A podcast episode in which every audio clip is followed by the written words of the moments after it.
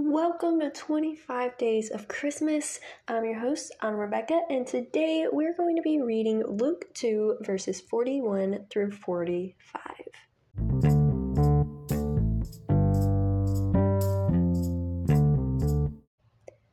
Every year, his parents traveled to Jerusalem for the Passover festival. When he was 12 years old, they went up according to the custom of the festival. After those days were over, as they were returning, the boy Jesus stayed behind in Jerusalem, but his parents did not know it. Assuming he was in the traveling party, they went a day's journey. Then they began looking for him among their relatives and friends. When they did not find him, they returned to Jerusalem to search for him.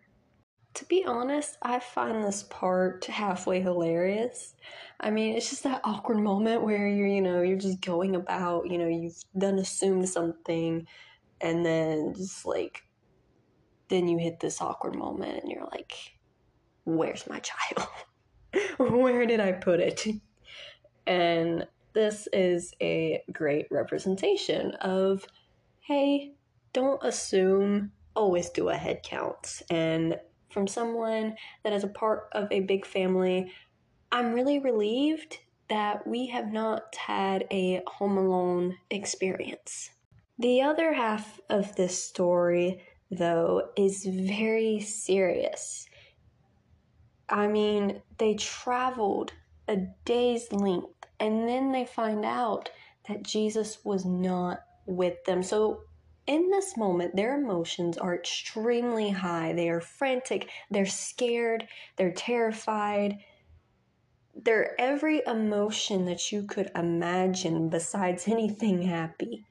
And they want to know where is Jesus? Where is he? To find out that answer, you'll have to come back for tomorrow's episode. While you wait, be sure to check out Daily Morning Worship on Facebook. I do not have permission to endorse them, but they are absolutely amazing. They actually have been doing a Christmas countdown as well, and they have been doing an amazing job at it. The creator's goal is to give people a space to worship and refocus on God in the morning. I really, really appreciate what they're doing for this world. I hope that you will check him out. The link will be in the description of this episode. And until next time, have a fantastic day. Signing off, Autumn Rebecca.